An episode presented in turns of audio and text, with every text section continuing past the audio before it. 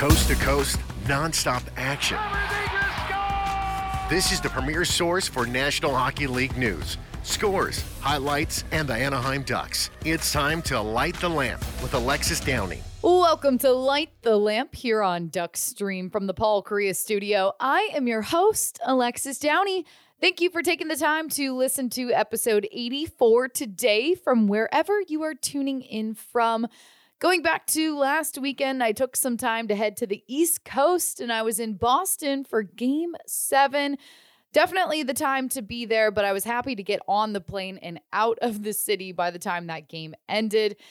That being said, there is just plenty of hockey to talk about in today's episode as we're into round two of the Stanley Cup playoffs as of this week. And Around here at the Anaheim Ducks offices, I think we're more getting prepared for the NHL draft lottery that's going to be happening on Monday, May 8th, just a few short days away, 5 p.m. Pacific time on ESPN, 8 p.m. Eastern time. I feel like many of us can relate on the emotions heading into it. Nervousness, excitement, anticipation, all of that jazz. I'm feeling all of it, but I think mostly just anticipation for the evening. But in addition to that, I want to say that either way, a top three pick guaranteed is fantastic, no matter where we end up in the draft lineup. We've been putting together the remaining Anaheim Rising prospect reports over the last couple weeks. So if you want to check those out, we're working on highlighting some top ranked skaters ahead of the draft just to give you a better idea of what kind of caliber players that will be on the Ducks radar heading into June. Make sure to look for those on our Anaheim Ducks social media as well as our website. Additionally, with the NHL Draft Lottery on Monday, I'm really excited to tell you that we will be doing a live Duck Stream show starting at 5 p.m. Myself and Guy Hebert will be a part of that. It's going to go for about an hour and a half till about 6:30 on Monday. So make sure to tune into that and look out for more details on that as well. But now I want to go back a little bit to the final game of the Anaheim Ducks regular season. And if you listen to Duck Stream, that broadcast that night, you probably heard a different voice than usual as our color analyst. Emerson Etem filled that seat on the night against the LA Kings, and he was alongside Steve Carroll for the chaos. That was the final freeway face-off. We got the chance to catch up with Emerson recently to hear more about the night and what the experience was like going from a player to a coach and a scout to a broadcaster. Enjoy the interview. Let's welcome on to Light the Lamp now, Emerson Etem. Emerson, it's not your first time on Duckstream, but it is your first time on Light the Lamp. Thank you for being with us today. How are you doing? Thanks for having me. I'm fantastic. Uh, hey, I'm in sunny Southern California, right? So um, definitely, definitely could be worse. I'm at the rink uh, on top of that, so life couldn't be better. Now, you made your color analyst debut on the Ducks' last game of the season against the LA Kings. I want to start from when you were first heard, uh, when you first heard about that night. What was your impression of the offer? Well, first off, I, I kind of, uh, to be brutally honest, I, I, got confused. I thought I was going to be on TV, mm. um, and then they said Steve, and I was like, okay, radio, you know, which you know I, I was excited, uh, you know, regardless. So um, I, I uh, happened to have a chance to meet up with Steve and, and circle back. I mean, it was it was so it's it's been so long, uh, you know, since just playing with the Ducks and and kind of our uh, pregame, postgame talks, uh, small talks uh, in the hallways there at, at Honda Center. So, um, you know, we, we were able to, like we said on air, catch up um, at the alumni golf uh, tournament. And that's just the, the great thing about the, the alumni golf tournament. You get to uh, see familiar faces, uh, catch up with people that uh, you go way back with. And so just a small world to get a call a few, few weeks later and, you know, just for this opportunity, I was super stoked on it. And especially being against the LA Kings for that game, did that add another sense of excitement for you? Um, it, it added a, a, a, whole nother level of nerves. I mean, mm. you know, anytime the the Ducks um, or you know any hockey rivalry, you know, the Ducks, uh, Kings, um, you know, it just it's like a playoff game. So you know, to to um, you know, just be right thrown right in the mix. I, I, I was super nervous just because I didn't know what to expect, and then of course um, anything that you know pertained to the rivalry in itself, you know, it, it, it made those those nerves prior to uh, hopping on air, you know, that much greater. Was broadcasting ever anything you considered in your career? No, never. Um, and you know, Steve made it so easy. To be honest with mm-hmm. you, like um, maybe I couldn't even say the same if I, you know, didn't have anyone else by my side. But uh, you know, he he was so uh, smooth and really calm me down as far as his delivery prior to the game starting. Hey, you know, don't worry about it. This is, you know, I had so many questions for him, uh, and you know, uh, that was prior to the game. And then once he was kind of talking me out of certain situations, you know, I had fewer and fewer questions and and just more smooth delivery, and it it just seemed natural, really, after the first period. How was it for you watching the game from that new angle and then putting what you were seeing into words to try to explain it to the listeners?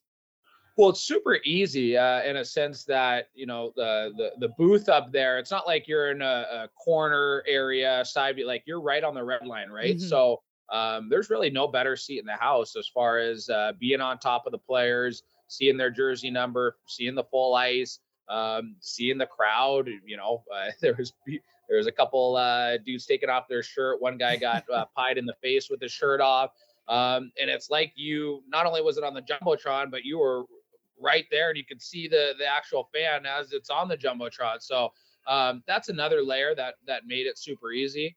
Um, just you know having no better seat in the house and um, just a bunch of cool dudes up there. Just you know making making it easy. Um, you know just making me focus in on on what's important and and kind of tuning out everything that's not important not only having the player perspective for you, but also the coaching and the scouting side of it too.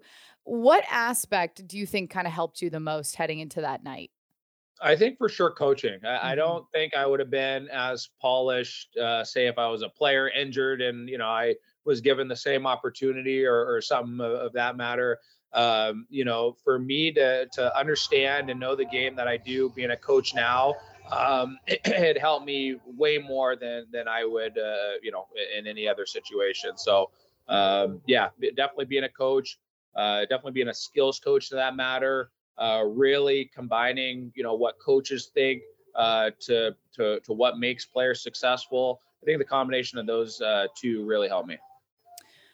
So you were a first round pick from the Ducks back in your time. And when you watch some of the guys like Troy Terry and Trevor Zegras and some of those younger guys who have come into the organization with a big weight on their shoulders per se because of the pressures that they have in their development.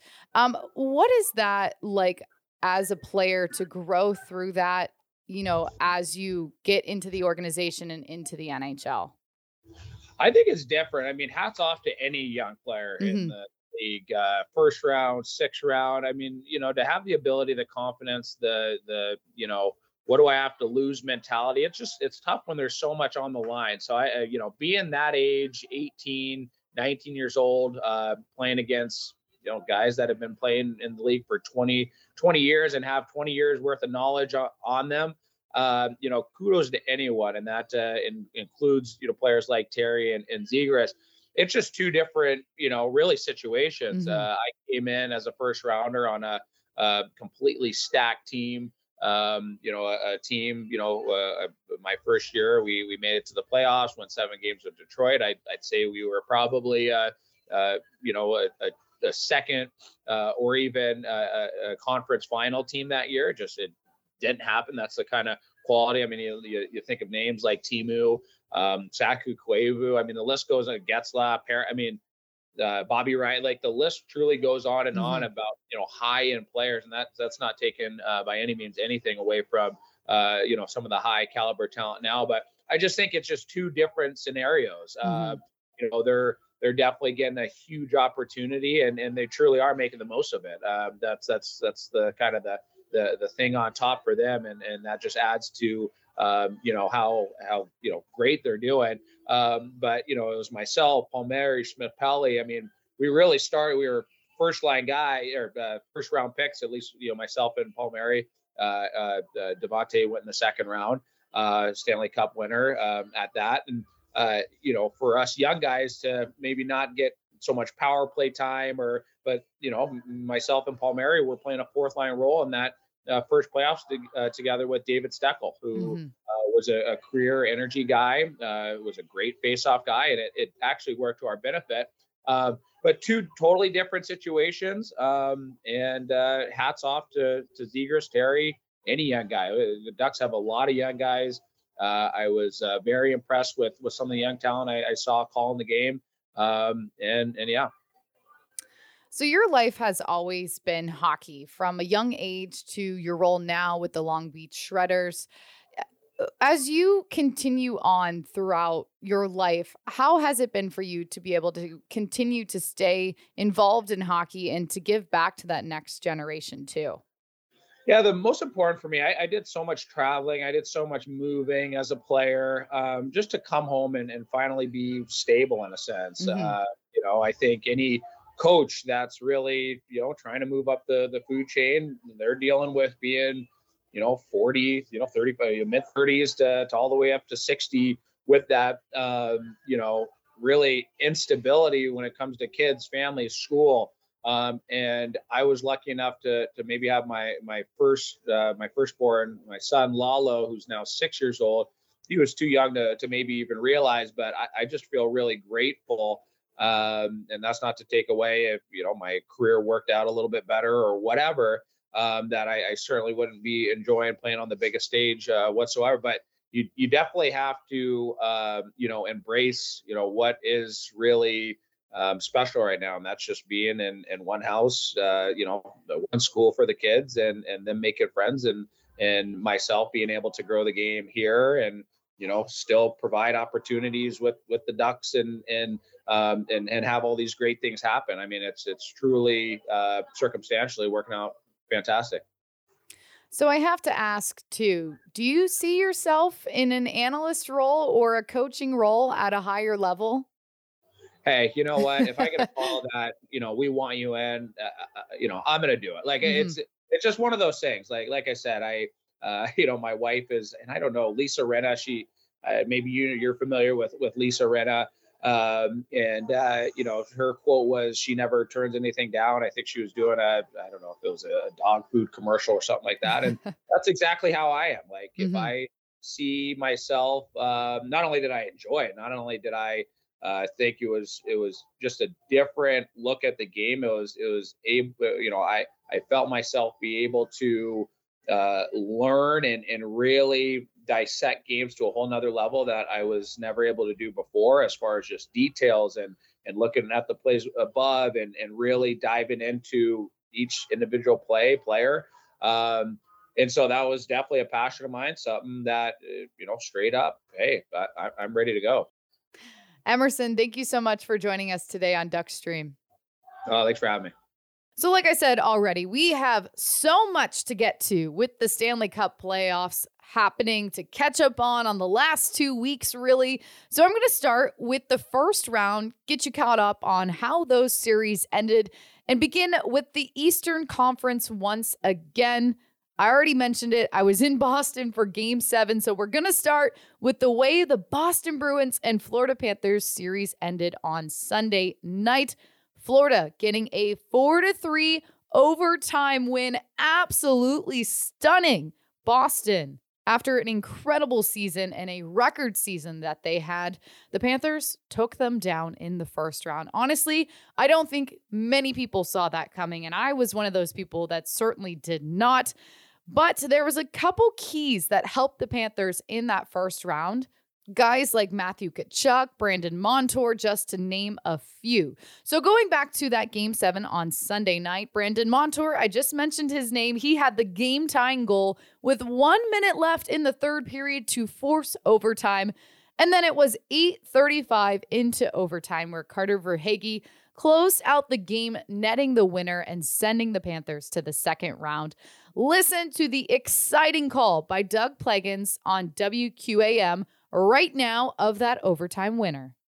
Behind the net, Matthew Tkachuk gets there first, then he's upended back behind the goal. Loose puck behind the net, loose at the side of the net. Jamming away is Tkachuk with Bennett along the near boards. Bennett finds it to the circle. Verhaeghe shot top shelf, he scores! Carter Verhaeghe top shelf, and the Panthers win it in overtime. The Panthers stun the Bruins in Boston, and the Panthers are moving on to round two. Carter Verhaeghe, the Panthers have won it in overtime. 4 3 the final. The Panthers take game seven, and they're moving on. So, according to Sportsnet stats, I thought this was really interesting. The 43 point difference between those two teams represents the largest upset in Stanley Cup playoff history for a best of seven series. That gives you an idea about how shocking this really was. And then after game seven, the Bruins did meet with the media to share a couple of closing thoughts for the series. And we found out that Patrice Bergeron actually played through that series with a herniated disc in his back. You always hear all the crazy stories about players in the NHL playing through injuries during the playoffs, just showing how tough hockey really can be, especially at this time of the year. That being one of those examples. Another thing that I found interesting through this series and watching Boston was the woes that they had in the net between Linus Ullmark and Jeremy Swayman. Swayman ended up playing game seven and he played really strong for the team. So, sort of an interesting situation because Ullmark was not completely healthy. And it's crazy because Boston was up at 1.3 to 1 in this series, but Florida went on to have three wins in a row to close it out. And like I mentioned, Brandon Montour leading Florida with six goals in the series, while Matthew Tkachuk had nine assists, totaling 14 points and leading his team. So, after 19 years of not getting past a Stanley Cup playoff round, the Toronto Maple Leafs finally did it this year against the Tampa Bay Lightning when they took down Tampa Bay in six games on Saturday night. The game was down in Florida in front of a very passionate Lightning fan base who have kind of been spoiled the last couple years between their Stanley Cups and their playoff success and their regular season success. This was really the first time that the Lightning haven't had playoff success for a couple of years. So the game, though, was tied in the third period, going back to this game six when Steven Stamkos evened it up. But it was John Tavares who would be the hero at 436 into the extra frame of play in overtime. Pretty cool for a guy who grew up a Toronto Maple Leafs fan to have the goal that would send the Leafs to the next round. Listen to the call by Joe Bowen into the corner for Knies. Knies back of the net for Tavares. Tavares coming out, sends it in a goal. They score! They score! Holy mackerel, they score! Morgan Rielly! Mo, Mo, Mo Rielly! The Leafs have won it! They're going to the second round! Do you believe this? Holy mackerel! Now, looking at Toronto in that first round, Mitch Marner was the one who led the team through that round with 11 points. Toronto did take games two, three, and four, and that was pretty huge for them in this series, with two of those games coming in overtime. So, as expected, it was a very tightly played series, but Toronto finally getting over that hump into the second round now. Another series that closed up in six games as well was the Carolina Hurricanes and New York Islanders. This one happened on Friday night. I can't say I was necessarily surprised by this outcome as I expected Carolina to win this one, but it was in fact a physical series. We see that very often from the New York Islanders in the postseason. They are traditionally a tough team to play against in the playoffs, but Carolina was not phased even being without three of their top six forwards, Max Pacioretty, Andrei Svechnikov, and Teuvo Teravainen, they were all out for this series. And I think that's one of the most impressive parts about the Hurricanes getting this win and moving on to the next round, just showing their depth in their team as well as their confidence in one another. They move on to the second round now for the third straight season, but New York ultimately just had a tough time scoring throughout this series as Carolina's defense stood solid through it. And their goaltender also had a great series for the Hurricanes. Frederik Andersen had a 971 save percentage in that first round. And Sebastian Aho was the one who led the team with seven points. And the last series to wrap up in the Eastern Conference The Hudson River rivalry did not disappoint, going to seven games, ending on Monday between the New Jersey Devils and New York Rangers. This was the first playoff series that the Devils won since 2012. That was over a decade ago. And they did so in a fun fashion. They shut out the Rangers 4 0 in game seven. Devils goaltender Akira Schmid made 31 saves in the net during that game seven. But one of the bigger storylines or things that got people talking from this game was a hit by Rangers Jacob Trouba on Timo Meier, who was then injured from this hit in the third period. Trouba historically has had some big clean hits in his play. He's just more of a physical player. And this definitely riled up some people on Twitter. But I will say, in watching the Devils in this game, they definitely used their speed to outpace New York at times throughout the series in general as well. The Rangers did take the first two games in the series, with the Rangers then taking the next three before they split the final two. And it was Devils' Erik Haula that led the team with six points in this series, including four goals of his own. So the Devils moved on to the second round. And that brings me to the matchups in the East in the second round now, beginning with the Florida Panthers and Toronto Maple Leafs. This series got going on Tuesday night this week with the Panthers getting a 4 to 2 win. And I have to say, I think that this might have surprised Toronto. The way that the Panthers came out in this game, they looked very dangerous. And there's really a reason they won the President's Trophy during the regular season last year. It's been interesting too on the goalie end to watch the way that Florida has developed throughout the playoffs so far. They've been relying on Sergei Bobrovsky now instead of Alex Lyon, who they originally started the series in the first round in the net. But Bobrovsky has four straight wins after finishing game one on top. I don't really see Toronto changing much in their game for this series. They just need to continue generating offensive opportunities, and they're going to have to find a way to shut Matthew Tkachuk down because he has been absolute fire in the playoffs this year. I think it almost seems like he's out to prove himself as well because he did join the Panthers this year and had a stellar season and is just continuing that in the playoffs. The other series that we can look at in the second round, the Carolina Hurricanes taking on the New Jersey Devils. Game one was on a Wednesday night, and it was really all Carolina in a 5 to 1 win for their team. They held the Devils to just 18 total shots in this game, showing their defensive power. And this is going to be a series of speed in addition to that. Both of these teams are very fast paced, but I would say that Carolina definitely outpaced New Jersey in game one. And it's good to note that Carolina is still without three of their top six forwards, like I mentioned a little bit ago. Will these injuries hurt them as they are not fully healthy? It doesn't really seem to be an issue, but we'll see as the series goes on. For New Jersey, Jack Hughes has had a great playoff so far, a solid first round with five points in seven games. He's going to be someone that they continue to rely on as he stepped into such a big role this season. Both of these teams have strong penalty kill units, especially through the first round, so the man advantage scoring may not really be present in this series. And one other thing to note Devils Dougie Hamilton is playing against his former team in Carolina, where he spent three seasons.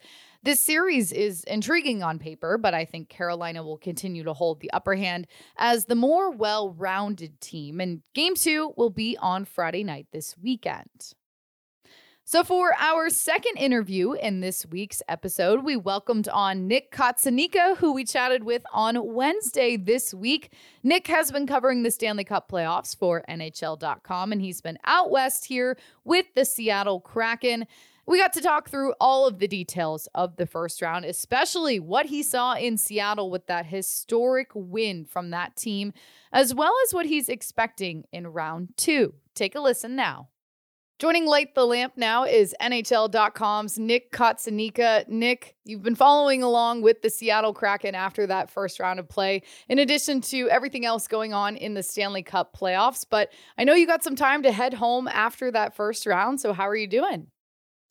Good. That was an exhausting first round, but in a good way. Um, you know, I don't think a lot of people thought that Colorado Seattle would go seven games, let alone that the Kraken would win, but that's what happened, right? So, uh, it was a fun series. It was great hockey, and uh, I think the Seattle Kraken are a great story. For anyone that is visiting Seattle, since you've spent some time there, what is something that you would recommend doing?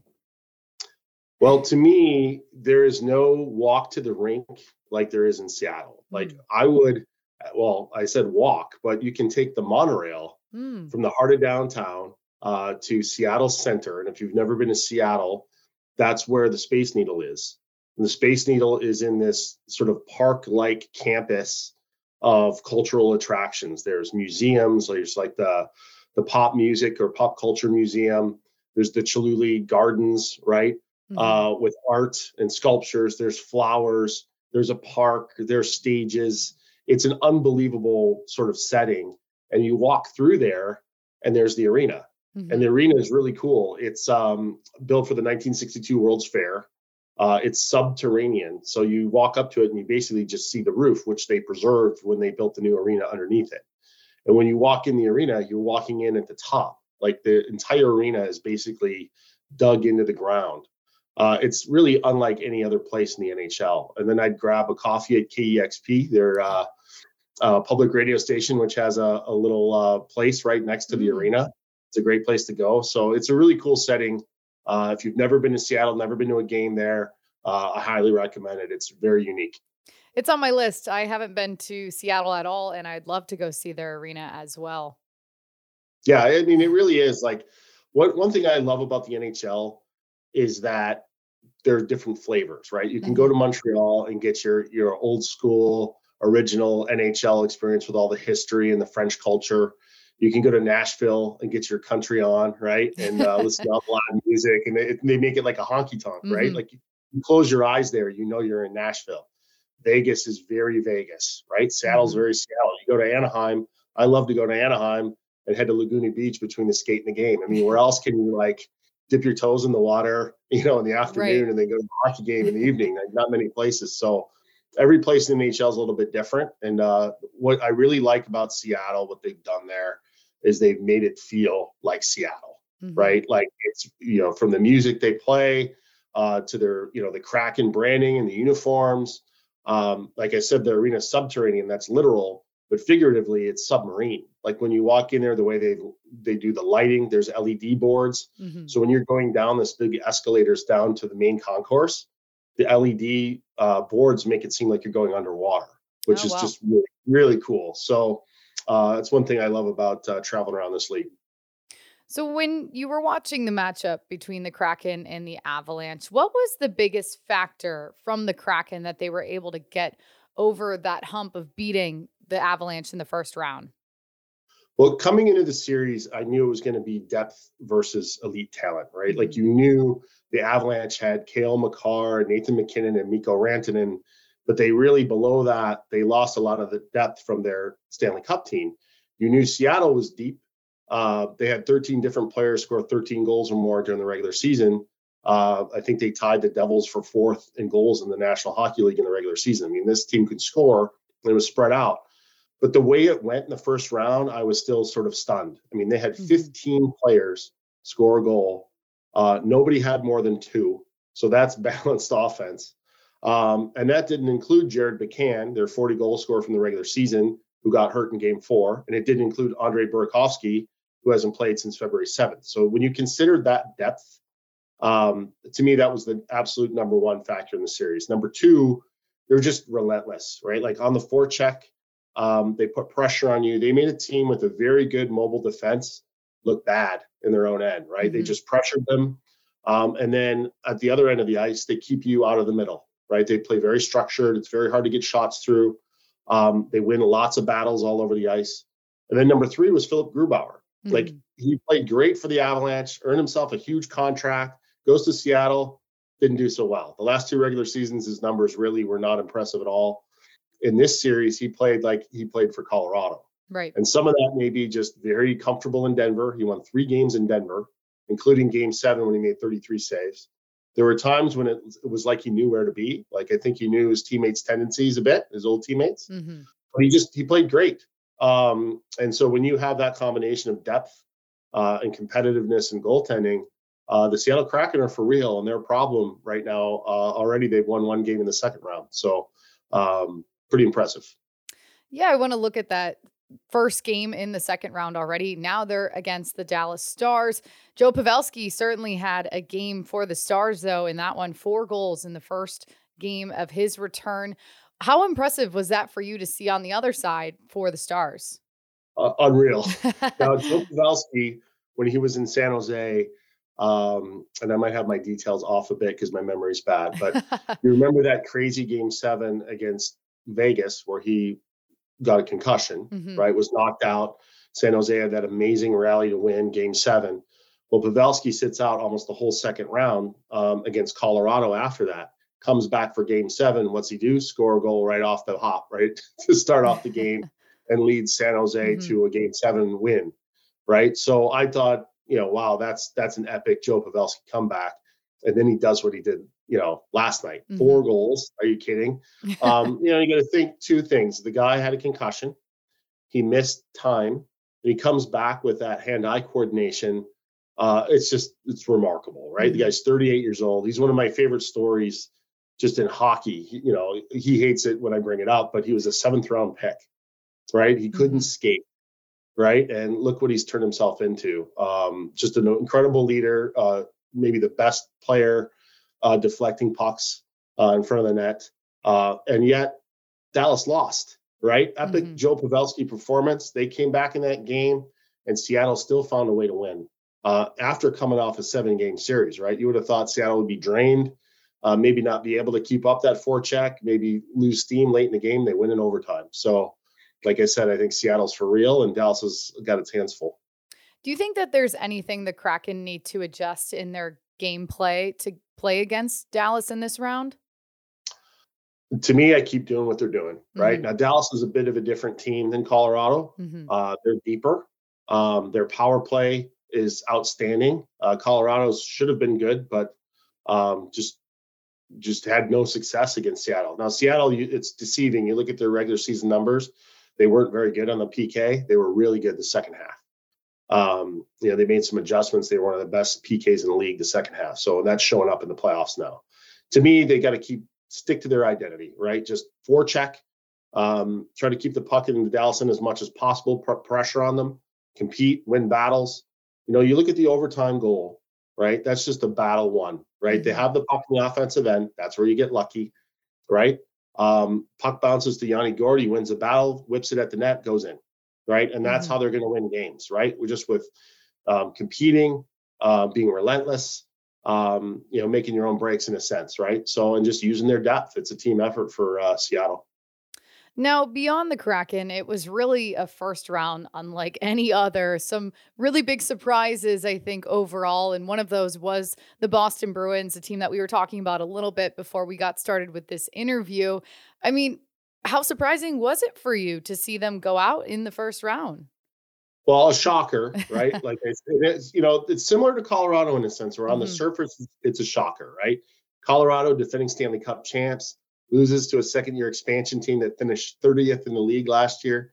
Well, Seattle's a better team than that, right? They underachieved mm-hmm. last year. This year, they're a hundred-point team. So everybody kind of looks at them as this underdog. They're a pretty good team. And you look at Florida, right? Yes, Florida 42 points behind Boston.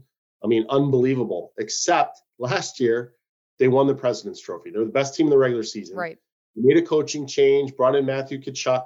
They had to adjust to those things, but that was all with an eye toward being better in the playoffs. They had to play playoff hockey down the stretch, right? So they're already in that mode. Mm-hmm. They get in the first round. Boston hasn't had adversity all year. Um, and suddenly that's a recipe for an upset. So on the surface, absolutely, it's a shocker. I didn't pick Florida to win in the first round. But when you really look at it, like like all the ingredients were there and full marks to the Panthers, right? Like mm-hmm. they just like for no pun intended, but scratched and clawed, came back in that series. Matthew Tkachuk has been everything that they wanted him to be when they made that acquisition. Um, you know, and now they're going to be a problem for Toronto. And when you look at their matchup against the Toronto Maple Leafs now, I mean, I know Toronto fans are really excited to finally be out of the first round now, but having that tough opponent in the Florida Panthers, what are you expecting to see in the matchup between those two teams? Well, I find it funny that the fans there were chanting, "We want Florida," right? yeah. Be careful what you ask for. Yep. Right. And you know, this is this is it all yet again, right? Like, do the Leafs now? Oh, we got through the first round, and they sort of exhale, right? Mm. Or do they get you know a boost of confidence from that and keep it rolling? I don't know. Like, they're not off to a great start, right? Florida mm-hmm. is going to be physical, right? It, it really it's like physicality against skill, right? That yeah. that's kind of your, your if you want to reduce the the series to two words. Um, you know, Florida's gonna gonna pound them. They're gonna be physical. They're gonna forecheck. They're gonna try to force them into mistakes and capitalize. Right. Toronto's got to kind of control the game. Right. Like Florida wants it hectic and chaotic and mm-hmm. and create mistakes. Toronto needs to play a calm, you know, skilled game and use use their strengths, right? So we'll see what happens. But the way Florida's played, down the stretch, like they play playoff style hockey now, right? And they're going to win battles on the wall. And they're going to make your life difficult. They're going to be hard to play against, and Florida or uh, Toronto's going to have to overcome that. Did you think that Matthew Tkachuk would fit in as well as he has been in Florida? Uh, I mean, I like him as a player. Mm-hmm. Um, I mean, I I'd be lying to you if I said I knew he'd do this well. Mm-hmm. Um, we all know Connor McDavid's going to win the Hart Trophy. But after Connor McDavid, he's a leading candidate, you know, for MVP. Just the way that he carried that team, got them in the playoffs, sort of changed their identity a bit. Um, I know that this is what they were looking for. Mm-hmm. To say that I knew that it was going to work out this well, um, I'd be lying to you. But like they they really changed their identity. I mean, Jonathan Huberdeau is a very different type of player, right? Skilled player, put up amazing numbers last year, but this was the change they wanted, right? And now mm-hmm. it's paying off. I mean, halfway through the year, people looked at it. I mean, Tkachuk was playing well, but the rest of the team wasn't. Right. Um, and I think people were questioning the Panthers. Why did they do this? Um, so sometimes you have to take, you know, a couple steps back um, to move forward. Now, one more matchup from the first round I want to talk about was the New York Rangers and New Jersey Devils in this one. The Devils getting mm-hmm. the win over that series in seven games. Were you surprised that the Devils were able to pull that one off? Yeah, and the biggest reason is goaltending. Like mm-hmm. if you had told me it's Shesterkin against Schmid, I would have said, okay, Shesterkin. And mm-hmm. I did say that, right? Like I, I picked the Rangers. I thought to me that was the Rangers' number one um, advantage in that series, and it didn't work out, right? And you mm-hmm. look at look at the difference makers that uh, the Rangers added, right? You had Tarasenko, you had Kane, um, you know, and just I thought that they had enough certainly to beat the Devils, but again, the Devils finished against them, uh, or sorry, in front of them in the standings. That's a good team, mm-hmm. right? And they've got difference makers too, like Jack Hughes. I think it's it's been fun to watch him, you know, in playoff situations right. and the competitiveness that he has. He's not a big guy, but it's okay, right? Like he's got he's got some bite to him. He's got some competitiveness to go with his skills. So full marks to the Devils, but the goaltending part is the is the part that I just I didn't see coming, couldn't predict that. And now they're going to be taking on the Carolina Hurricanes in this second round, a team that has had so many high hopes in the last couple years for that Stanley Cup run. Do you think that the Devils could stop the Hurricanes in this round using their speed, maybe? Yeah, I don't know. We'll see about stop. Mm-hmm. Um, defeat, yeah, I picked the Devils. Um, now, if you'd asked me in February, I would have said no way. I, I thought Carolina was a top Stanley Cup contender, just the way they were playing. Um, injuries have, have hurt them. They stumbled down the stretch. They did get by the Islanders, but they're pretty beaten up. Mm-hmm. Um, to me, that's the biggest mark against Carolina right now. Like I really like that team healthy, yeah, uh, and playing well, but I I question whether they can beat New Jersey just with the state of their roster. I just uh, you know they lost Svechnikov, they've got other injuries. Um, that's the biggest minus for me for Carolina. Well, Nick, good luck with your travels back to Seattle for the rest of this round and covering the rest of the Stanley Cup playoffs. Thank you very much. I appreciate you having me. So, that interview is a perfect segue into the Western Conference, finishing up the first round matchups that wrapped up early this week. Beginning, of course, with the team that we just talked a lot about the Seattle Kraken versus the Colorado Avalanche. A series that wrapped up on Sunday night following the Bruins game, the Kraken getting a 2 to 1 win in game 7. Oliver Bjorkstrand netted 2 goals in the second period, and that was all Seattle needed. Everett Fitzhugh had the call of Bjorkstrand's second goal in the game. Seattle on the near side, foot race for the puck. Here comes Bjorkstrand up the left side, walks in, scores! Oh, B, oh my! Oliver Bjorkstrand from the left circle. He rings the doorbell and in 2 nothing. 12:38 to play in the second. Oh, do you like apples? How about them apples? Now, Avalanche's Mikko Rantanen did net one on the power play that cut the Kraken's lead in half in that game seven. But the Kraken, like I mentioned, managed to hold them off until the end of this game. Now, a big part of this series for me was goaltender Philipp Grubauer. He was playing against his former team in Colorado, and I can imagine he was familiar with some of the Avs' tendencies in playing in that game. And I think another difference maker was also Seattle taking game one in this series. That was a big wake up call for Colorado, so much so that they went on to win games two and three. But Seattle was able to stay in it and use their depth in this series. They are also the first expansion team to take down the defending Stanley Cup champions. Next series, the Dallas Stars taking on the Minnesota Wild. It was a six game series where Dallas closed it out last Friday with a 4 to 1 win in Minnesota. The Stars won the final three games in this series, and it really was all Dallas in each of them.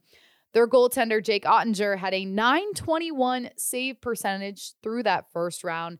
And the team was led by Roope Hintz, who had 12 points, including five goals and seven assists. The team, though, was without Joe Pavelski after he missed the final five games of this series as he was in concussion protocol. You just heard a little bit more on that in our interview with Nick Cotsonika earlier about Pavelski's return, and I'm going to talk about it a little bit more later on. The next series seemed a little bit uneventful, maybe because it wrapped up first and it only went to five games the Vegas Golden Knights and the Winnipeg Jets. Vegas getting a 4 to 1 series win. The Jets only taking game one, with Vegas bouncing back in the next four, putting a lot of pucks on net. And in the net, 19 total goals were scored in the five games for the Golden Knights. And Mark Stone led the team with 10 points in that first round. They're really happy to have him back in Vegas after he missed the final three months of the regular season with a back injury. And also credit Laurent Brossoit in the net for Vegas, who only had 27 minutes of postseason experience prior to this year. And he played all five games for Vegas through that series. And the final series to highlight from the first round was the Edmonton Oilers and LA Kings. Of course, we wanted to see Edmonton win this one, right? I mean, at least Ducks fans certainly did. But my reasoning here, I think, is due to the season that we saw from Connor McDavid and Leon Draisaitl. McDavid finishing with 153 points in the regular season.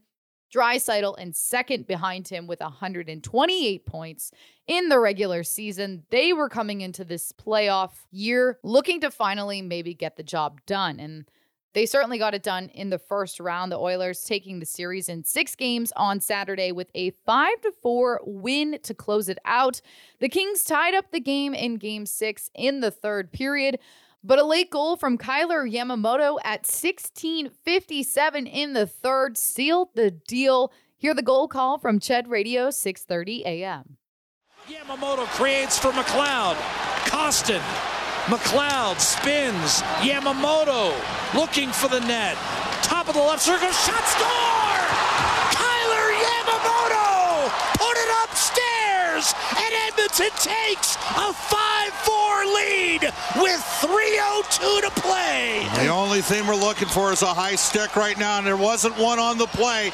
This line, this tandem of Yamamoto and Kostin have been huge difference makers in the hockey game tonight. That's three goals from that tandem is on a long cycle. Yamamoto elevates the puck through a screen, and the Oilers have been shooting high on Korpisalo. Top left corner, Kailer Yamamoto, 5 4 Edmonton. Now, at one point in this series, the Kings did have a two to one lead after three games, but they just couldn't sustain enough momentum. I thought overall this was an exciting series to watch. LA certainly made it tough on Edmonton and kind of prepared them for this next round. So now we look at the second round matchups in the West, starting with the Seattle Kraken and Dallas Stars. We already talked about it a little bit in our interview earlier with Nick Cotsonika, as game one was played on Tuesday this week, the series began in Dallas, and it was a really busy first period for both teams as they jumped out quickly. Six total goals were scored in that first period.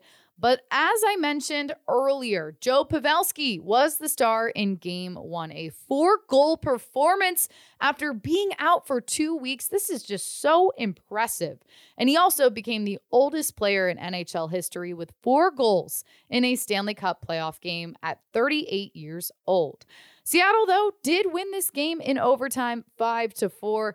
So we'll see how the Stars respond in their next game. Now, the Stars are kind of the favorite in this series, but there is a reason that Seattle took down Colorado. They've used their depth and they just seem to continue to do what they were doing in the first round.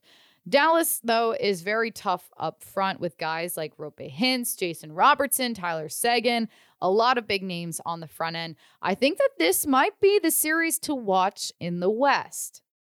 And the final series to highlight in this week's Light the Lamp the Vegas Golden Knights taking on the Edmonton Oilers. Game one got going on Wednesday night at T Mobile Arena in Vegas. You know, they always put on a performance. I certainly enjoyed seeing the atmosphere that T Mobile Arena was on Wednesday on ESPN. That place looked like it was absolutely rocking. Now, Leon Draisaitl continued to shine in the playoffs in this game with a four goal performance. And it was kind of cool because that followed up the night after Joe Pavelski's four goal performance. But the Golden Knights did win this game 6 to 4 with Jack Eichel having a 2-point night. And that's the storyline of this series. Connor McDavid taking on Jack Eichel for the first time in the playoffs. If you go back to the 2015 NHL draft, Connor McDavid was the number 1 pick going to the Edmonton Oilers, and at number 2 was Jack Eichel going to the Buffalo Sabres. So, pretty cool to see these guys facing off for the first time in the playoffs, both of them having a two point night in game one. Now, McDavid is on a six game point streak after not having any points in game one against the LA Kings going back to the first round. So he has certainly bounced back since that point. And on the other side, Vegas had a lot of time off heading into this game as their last game wrapped up on Thursday. So, quite a few days off before they got started on the second round. It's going to be a very offensive series. We already saw that in game one. I think these teams are pretty evenly matched overall. Game two is going to be Saturday night, still in Vegas. Like I said, a lot of Stanley Cup playoff talk to catch up on, and there's going to be even more next week as we get further into the second round of these playoffs. So now it's time for my final quack for this episode, where I share my last thoughts before the end of the show.